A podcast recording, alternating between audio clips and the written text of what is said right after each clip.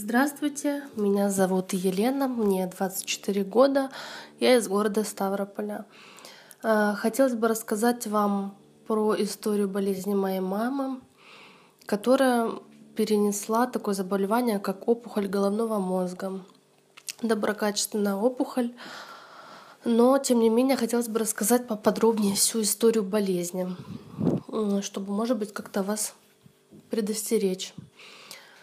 Все началось с того, что мы начали замечать за ней отсутствие в каких-то моментах памяти, ну, провалы в памяти. А, элементарно она могла забыть выключить газ, выключить воду и уйти.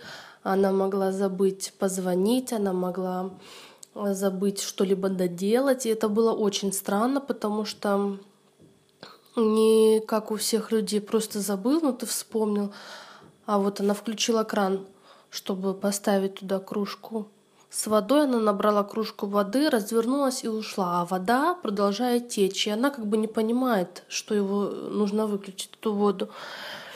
Вот, мы забеспокоились. Потом она начала уставать э, очень быстро, хотя она очень такая трудолюбивая женщина, но вот в последние вот эти моменты она начала очень сильно уставать даже доходя до того, что она начинает чистить картошку, к примеру, э, и она ее просто не дочищивает, потому что у нее не хватает сил. Мы забеспокоились и обратились к участковому врачу. Она пришла, ее осмотрела в домашних условиях, никаких анализов, ничего не было назначено. Э, она назначила таблетки от давления и сказала, что если вдруг не полегчает, через месяц обратитесь повторно. На все мои возражения в плане того, что э, что память это не сердце, это все-таки головной мозг. Даже я, не имея медицинского образования, это понимала. Она отреагировала отрицательно. На что я решила действовать самостоятельно. Мы просто поехали, заплатили деньги, сделали МРТ головного мозга.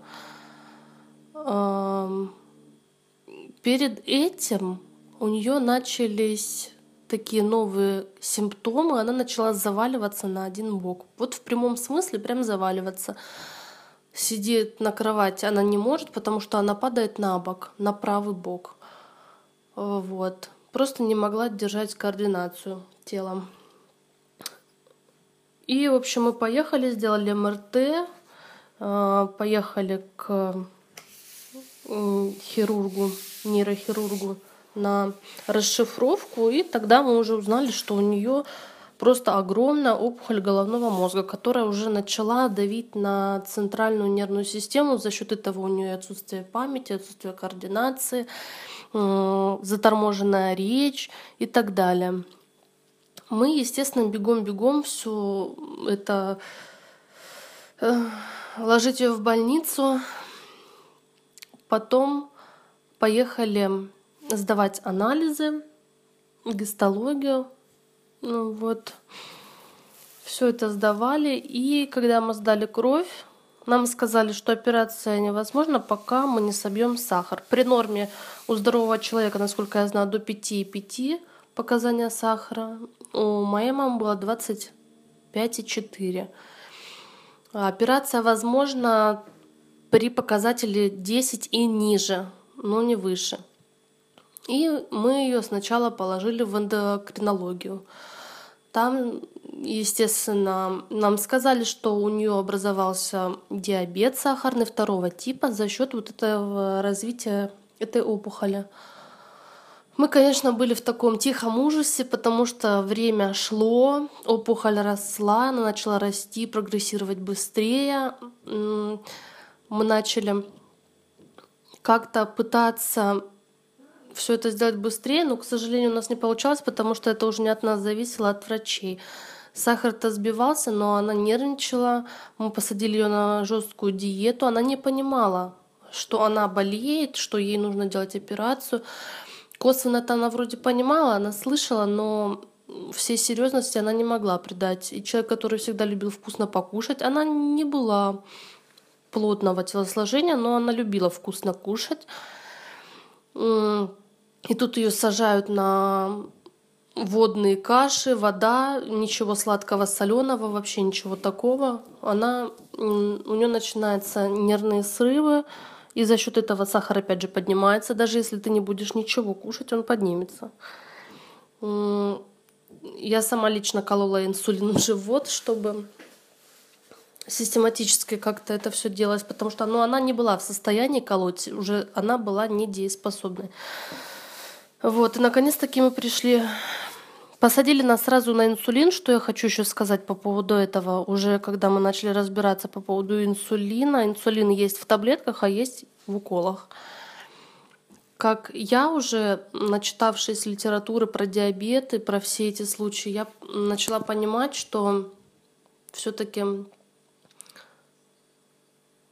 наверное, лучше на уколах сидеть, потому что укол, как вы сами, наверное, знаете, многие проходит быстрее по крови и находит точки устранения сахара, чем таблетка. Таблетка сначала рассасывается в желудке, потом поступает в кровь. И у людей э, с диабетом, к сожалению, бывают комы. Это при повышенном сахаре и наоборот при пониженном. И если ты вовремя вколешь инсулин, он подействует гораздо быстрее, человека можно вытащить даже в домашних условиях, пока есть скорая и так далее из этой комы. А таблетки, они просто не успевают действовать. Это я говорю вам из опыта, когда я получала лекарства маме, сидела в очередях, и вот женщины, мужчины, которые там сидели, рассказывали про своих близких, когда просто их не успевали спасти, таблетка не успевала действовать.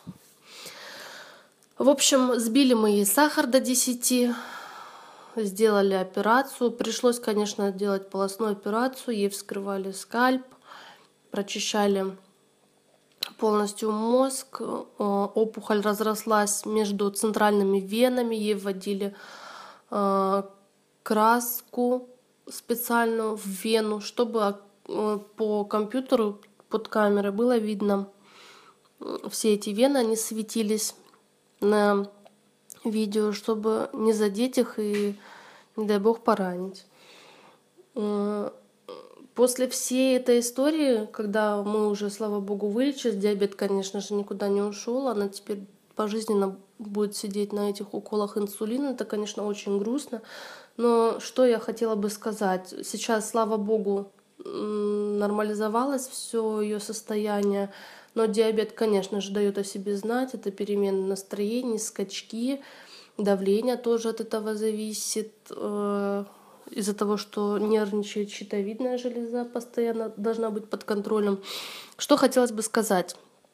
Если вы видите э, в своих, у своих близких какие-то непонятные вот, э, состояния здоровья, не стесняйтесь сами проявлять инициативу и обращаться. Я не хочу сказать, что все врачи там плохие или как-то они плохо учатся и не разбираются. Безусловно, нет. Очень много мы повстречали э, квалифицированных специалистов, которые знают свое дело, которые уверены в своих делах и которые помогли, спасли жизнь в прямом смысле этого слова. Но тем не менее и есть такие, которые работают, чтобы работать чтобы получать зарплату и все. Если бы мы протянули, конечно, месяц, э, мамы не было бы в живых. Поэтому будьте бдительны по отношению к себе и не затягивайте с болезнями, чтобы вовремя устранить все эти неполадки. Э, мы, конечно же, со своей стороны, возможно, тоже что-то не заметили, но когда нам ставили этот диагноз, э, нейрохирург нам объяснил, что это вялотекущая опухоль головного мозга, которая зародилась 15 лет назад, около 15 лет по ее возрасту, при каком-то ударе, травме, либо нервном стрессе. И она начинала медленно вот разрастаться. А, разрасталась, разрасталась, и вот пока она разрасталась, у мамы были периодически головные боли, но как у всех людей бывают головные боли, она не придала этому значения, и мы не придали этому значению. А когда уже опухоль достигла таких размеров, которые начали давить на нервную систему и на прочие органы, э, то, конечно, мы уже тогда забили тревогу. Хочется сказать, чтобы все вы были здоровы, пожелать вам здоровья будьте бдительны, еще раз повторю, потому что такие потрясения эмоциональные очень сложно переживать. Лучше до этого не доводить. Всем спасибо за внимание. Всего доброго.